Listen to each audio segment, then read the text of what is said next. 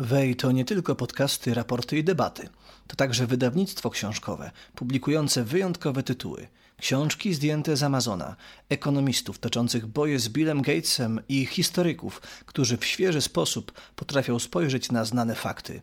www.wydawnictwo.wej.org.pl Hi, it's Sebastian Stadolak through Bastiat's Eye.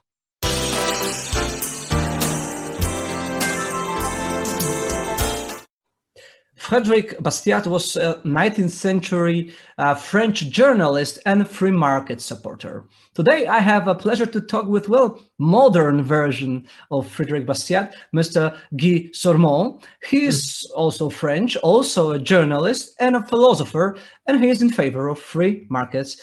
Good morning. How are you? I'm good. Good. Uh, I would say it's good to be back in Poland in a way. That's right. Um, let me ask you about your uh, new book because you published a book on bullshit, uh, your bullshit dictionary. Um, so it's in French, so I didn't have a chance to read it yet. But what kind of bullshit are you describing there? Well, um, bullshit cannot be translated. You know, many uh, readers or critics in France say, "But why do you call your book a dictionary of bullshit?" I said, "But bullshit is bullshit." Uh, bullshit is something very specific, you know. It is a lie coming from people pretending that the lie is truth. And they uh, and no discussion is possible because you say, uh, well, your your your shirt is gray, and the other guy would say it's yellow. There, there is no debate. So, so bullshit pretends to be true, and bullshit usually uh, is chic it's very easy to defend bullshit because you don't have to argue it, you don't have to, to prove that it's true and scientifically proven.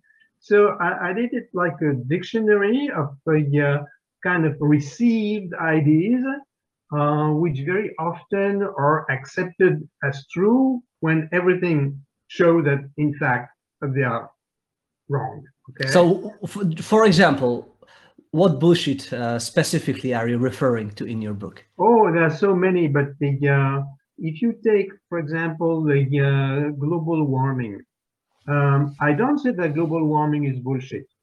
What I say in the book that the, uh, to explain global warming only by human activities, this is bullshit because it has never been proven. Okay, and most of the people would sell that to you as being the truth and uh, um, there's try to find a um, another uh, bullshit notion. Yeah, okay. Um, uh, I spent a lot of my life in China. I wrote about China. Uh, very often, people would say in the West, um, the Chinese people they don't know what is what democracy is about. Um, their civilization has no notion of freedom, so why should we promote freedom and democracy to a gigantic civilization which ignores uh, freedom and democracy? This is total bullshit because when you know the Chinese civilization, you know that, for example, the two main um, Chinese religion, Taoism and Buddhism, are based on individual freedom and individual responsibility. Um, well, there's another bullshit which provoked a lot of reaction in France when the book was published. Is a about colonization. The French are persuaded that the African love to be colonized, that we brought to Africa, you know, civilization, education. I mean, there. This is bullshit because, in fact, colonization has always been extremely violent, and the, uh, the it, it was war was war. Colonization was war and humiliation for the colonized people. But the bull, bullshit uh, is that the um, uh, no people loved us. Oh, in Poland, you had the visit of Napoleon some years ago, 200 years ago. Napoleon conquered Poland and promised the Poles that Poland would become an independent nation. And of course, Napoleon had no intention uh, to respect uh, what he said. But uh, Napoleon is considered as the greatest man ever by the French. the French are persuaded that all Europe loves Napoleon, that he brought freedom and so on. This is total bullshit. Napoleon is bullshit. On top of it, he invented fake news. But you know what he did? Uh, I tell this in my book. Uh, he was he was writing um, the uh, victory proclamation before the battle started. So even if he lost the battle, the media in Paris would say Napoleon has won an, another battle. So by the way, we by the way we in Poland are taught to love Napoleon. I mean, you know, because he tried to help us during 19th century where we were under Russian rule, under German rule. But also, I guess it was kind of a bullshit because he was also not thinking of us, but thinking of himself, his empire. And of course, I mean, the uh, but he was very good. I mean, he, he, was a fake news artist in a way. I mean, he was able to sell the, the, to the Polish people uh, the promise of independence, and of course, he never delivered. He had no intention to deliver. Okay. So there are uh, many, many. What I about bullshit? Uh, yeah. What about bullshit about capitalism? I mean, are we uh, being sold this kind of bullshit too? Yeah, I mean, the uh, capitalism, uh, we are so bullshit about capitalism because most of the people who talk about capitalism or free market, uh, they are against it. And usually they are the dominant force in the media or in the academic circle. So when people hear uh, free market, capitalism, free economy, the immediate reaction is negative because the uh, their source of information usually is anti-capitalism, and anti-free market. That's always been the problem uh, within the classic liberal circles or intellectuals. I mean, the uh, um, I told once in a conference that yeah, we are modest people. We are modest people, people because we know there is no perfect solution to the mankind problems. Uh, so even if we promote free market and capitalism and try to demonstrate it's good, we never pretend to say it's perfect. Never. Uh, I, I, very often say, look, liberalism explains 50% of reality, which is huge. The socialists they no, no, we can explain 100%, and we have the solution for everything. We don't have a solution for everything. So in a way, we are the victim of our modesty because we propose a modest approach, modest and experimental solution to human problems. And in front of us, uh, we have people who say, no, we have the solution to your problem, we'll bring you prosperity and social justice. So, in oh, so, uh, so, so, uh, so it was uh, let's imagine a situation of uh, commercial of capitalism and of socialism uh, being uh, transmitted on tv you know it, according to what you say uh, the advertisement of uh, capitalism would be like half as attractive as advertisement of socialism because socialism gives it all and capitalism is only half of it right? Yeah but it, it's you know it's because again we are responsible people. We look at facts. Uh, we uh, we look at the reality. Uh, we are uh, we fear passions. Uh, we fear lies. So um, so there is a kind of a built-in fragility uh, within liberalism. For me, of course, it is the greatness of liberalism not to be an ideology. What do you think? Because there's this notion that globalization, which is basically liberalism in practice, um, in the global practice, uh, contributed to the pandemic. Is it bullshit or is it true? Well, it's total bullshit. I mean, the, I could have uh, mentioned I, I, in my book. I, I do write about the pandemic, of course, and the um, the whole history of mankind is a series of pandemics uh, you know, going back to the Roman Empire, and the, we know that pandemic mean played a decisive role in destroying the Roman Empire, probably some kind of plague. Mean, they, and we know that the Mongol Empire was destroyed by a pandemic, and we uh, we know that the Indian Empire was destroyed by cholera, and and we and uh, we we know about the so-called Spanish flu, uh, which killed 100 million people one century ago. And uh, actually, two or three years ago, I published a, um, a long essay in a French magazine saying that the uh, major, most dangerous threat uh, on mankind was the next pandemic. And um, now people say, how did you know? I mean, you are a prophet or what? No, I say no. Statistically, you have pandemic at least once a century. Uh, in the 50s, 60s, 70s, we had different alerts coming from China. So all the experts I was discussing uh, with about this say, of course, we'll have a mm-hmm. pandemic. We'll have a viral pandemic. We we knew it was coming. We didn't know exactly what virus, you know, but we knew it was coming. And uh, people forgot that the human condition, in the human condition, uh, our sickness, illness usually are collective. You know, uh, it's part of the human condition. We think that to be sick is an individual uh, situation. Sometimes, yes, but most of the time, no, it's global. There are those uh, people saying that you know the pandemic is just the top of the iceberg uh, the the earth the nature is saying that we are overusing it that we are over exploiting it and it tries to defend themselves itself uh, before our so-called invasion human invasion. So what in their opinion, uh, we should do is to be more modest. You know, probably you've heard of the Great Reset idea promoted by Klaus Schwab in Davos. Yeah, you know, yeah. stakeholders, uh, capitalism. Uh, uh, there are those zero growth theories, degrowth theories. You know, neoliberalism failed. Pope Pope is saying neoliberalism failed. It is a magic theory. Um, there is no true in that also bullshit?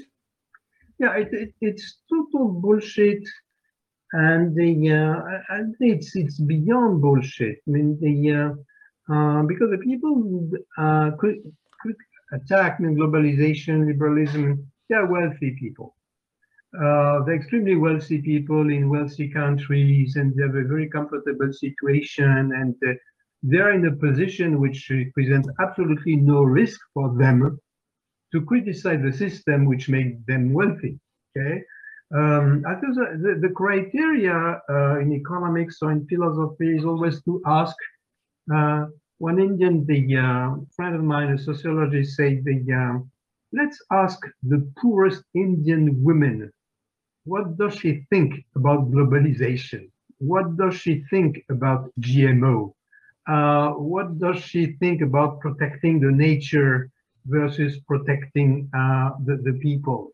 So uh, let's ask the poorest Indian woman, and you wouldn't get the same answer as what Mr. Klaus Schwab is selling. Uh, and when I say selling for a price, there is there is this other guy, much more famous, uh, Bill Clinton, obviously, not Bill Clinton, sorry, Bill Gates. Just Bill I don't know. Yes. I don't know why Bill Clinton pops up in my mind, but Bill Gates, obviously. So uh, he is also kind of an, an, alarmist. He became an alarmist. Recently, I've heard uh, uh, his uh, warnings that you know we are. Um, in the face of a great migrations that will destabilize the world because obviously of global warming uh, um, will cause those people to migrate from the south to north and that will destabilize the world. We have to do something about that. We have to you know act immediately just as with pandemic with other problems with nuclear weapons and so on.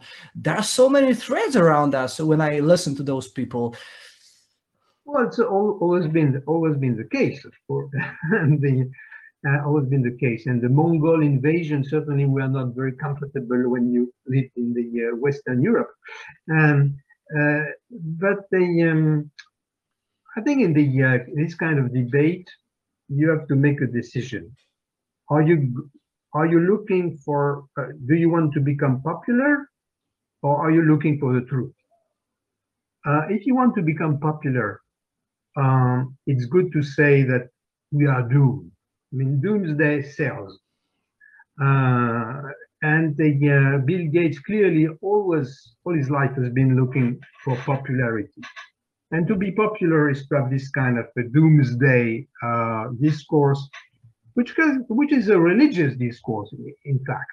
Okay, it's the uh, basically it's a religious discourse. It is not a scientific discourse. If you are not looking for popularity but for the truth, you have to look at the facts. Okay, if you look at the facts, I mean, is the poorest Indian woman better off today than she was 30 years ago uh, before India joined the free market? The answer is this poor Indian woman is much better off today.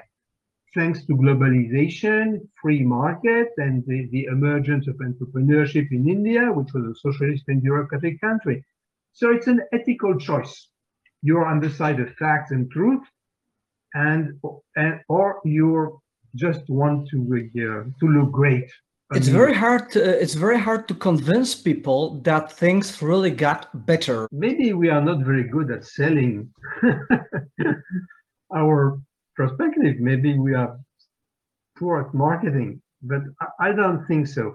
And they, um, to tell you the truth i don't really care I mean, they, I, have been working and promoting uh, free market, entrepreneurship, globalization since, uh, let's say, 45 years, since my first books, okay? Um, I don't care if these books are popular or not popular. I care about reality. Uh, did uh, my work or your work, uh, what are the consequences? Um, did we encourage some young people to become entrepreneurs? And if yes, did they improve a lot of, their community? Did we convince some uh, political leaders to privatize or open borders and to go for free market? Uh, did we convince some uh, central bankers to go against inflation? And basically, we did all this in silence, but it did take place. I mean, if you look at the world today, you have this dominant discourse saying so full capitalist globalization is destroying humankind and so on. Okay. Uh, but if you look at the facts, I mean, the world, in spite of the pandemic, is much better off today than it was 30 years ago before we started the, the, the struggle. So in a way, I mean, the, um, if I'm not popular, I don't care. I care about facts. I care about outcomes, and uh, and I care about once again what I call modesty. I mean, they, you know, we make mistakes. Uh, for example, uh, classic liberals they tend to underestimate nationalistic passions, uh, national identity. We we tend to be a bit dismissive on social justice and so we are we have our own weakness and we have to work also on our own weakness and not pretend that the, uh, we have mm-hmm. the solution as i said before for, for everything uh, so let's talk about european union in this context in the context yeah. of what you just said what do you think of the evolution of the direction in which European Union evolves these days. You know, uh, we now are witnessing the total failure of European Union in terms of delivering the vaccines mm-hmm. to its mm-hmm. people in comparison with Great Britain, with Israel, with uh, United States. We are a failure. I mean, that's an obvious fact right now. Uh, one can't argue with that. But that's just a part of the reality. In general how do you judge the strength of european union as an institution in the context of free market of course and competitive competitiveness? Yeah, about uh, vaccination and the uh, is it a failure or not? I mean angela merkel yesterday i think say that the bundestag uh, let's imagine uh, that each country in europe would have gone to the uh, laboratories and bargained to buy vaccines. Imagine the kind of disorder that we would have. So maybe some rich country would be better off, but some other countries would have no vaccine at all. So um, to say that it's a failure, uh, I think it's a bit early. I mean, the uh, it's not the success that we were expecting. I wouldn't say it's a failure because in a way, the uh, Europe has been saved by this capacity uh, to, to, to bargain. The, the, the problem is the people who, who are not very good at sales or at buying, probably, but the principle uh, was okay. And the, uh, also was very important in the Union today, the, uh, the, Europe, the capacity to have a, a common answer to the economic recession provoked by the pandemic. So uh, um, I wouldn't say that the current situation in Europe is a triumph, but to have a united front vis-a-vis the uh, pharmaceutical labs and to have a united front uh, vis-a-vis uh, the economic recession uh, is quite remarkable. It's quite remarkable in a remarkable history. I mean, they, we come in, uh, in a world where I mean, we were at war since 1,000 years. I mean, you know, the, the young generation, uh, they, they totally forgot about it. I mean, uh, I remember when I was very young, I mean, part of my family uh, was living in Belgium, I was living in France.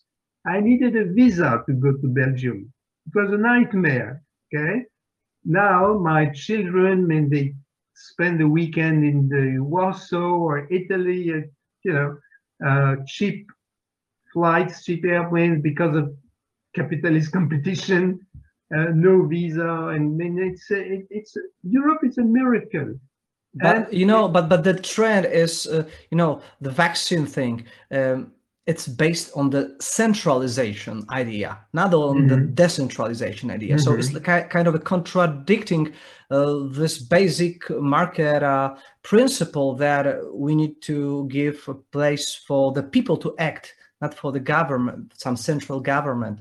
Yeah, but that's another story. Then they would have a, a, from the very beginning um, there was another possibility to cope with the pandemic, which which would have been a totally a free market operation. Okay, let's each individual um, save his skin, and most probably uh, we would have seen a private market for masks, private market for tests, private market for vaccine. Um, this would have been an alternative. In the United States, I mean, the uh, Thomas Sowell, uh, classical economist, proposed this solution. Um, it's you cannot compare the problem in economics and politics. You cannot compare what would have taken place with a free market solution compared to the centralized strategy uh, which has been adopted. And then um, uh, we have to take into consideration that the uh, politicians are politicians, so they need to act, and you, they need to act, and you can't prevent them from acting even when their acts are negative. Mm-hmm. So uh, it's a bit of a theoretical debate. But but to, okay, so so maybe let's move away from the pandemic, yeah. Uh, and let's try to shortly uh, answer the question of the general climate in European Union in terms mm-hmm. of regulation, you know, in terms of economic uh, uh, mm, plans, because there are those huge grand plans of rebuilding the economy after crisis, right? There are those voices that's, that are saying we need more regulation. For example, in the internet, more regulation here, more regulation there when it comes to, for example, minimum wage. Um, so there's this pressure to regulate and to intervene. Uh, how do you uh, judge it? Well, judge it. Uh, Europe is like uh, any other collectivity. So you have people in favor of a uh, individual solution and free market, and people in, in favor more bureaucratic solutions. So it's, it's a struggle. Um, if you look at the history of the European Union uh, since its very beginning, basically uh, Europe is much more liberal than it was at the, at the very beginning, and the, uh, you have much more freedom. And the, for example, you know, it was a constant criticism from liberals and mostly from British liberals, say this awful regulation by bureaucrats in Brussels.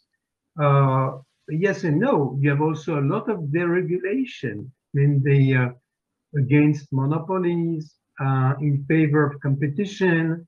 Um, if you look at the uh, cell phone market, for example, and transportation, well, I could quote many markets.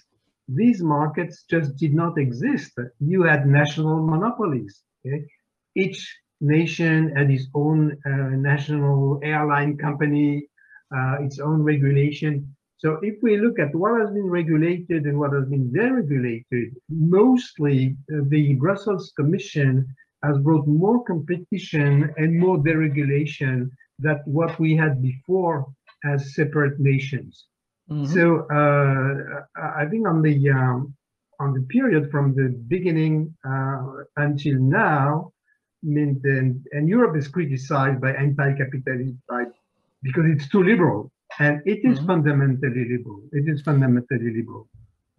Okay, so to finish our talk uh, with a short question and hopefully short and optimist answer. I don't know, maybe it will be pessimist answer. Uh, I'd like to ask you after Joseph Schumpeter asked uh, some decades ago, will capitalism survive?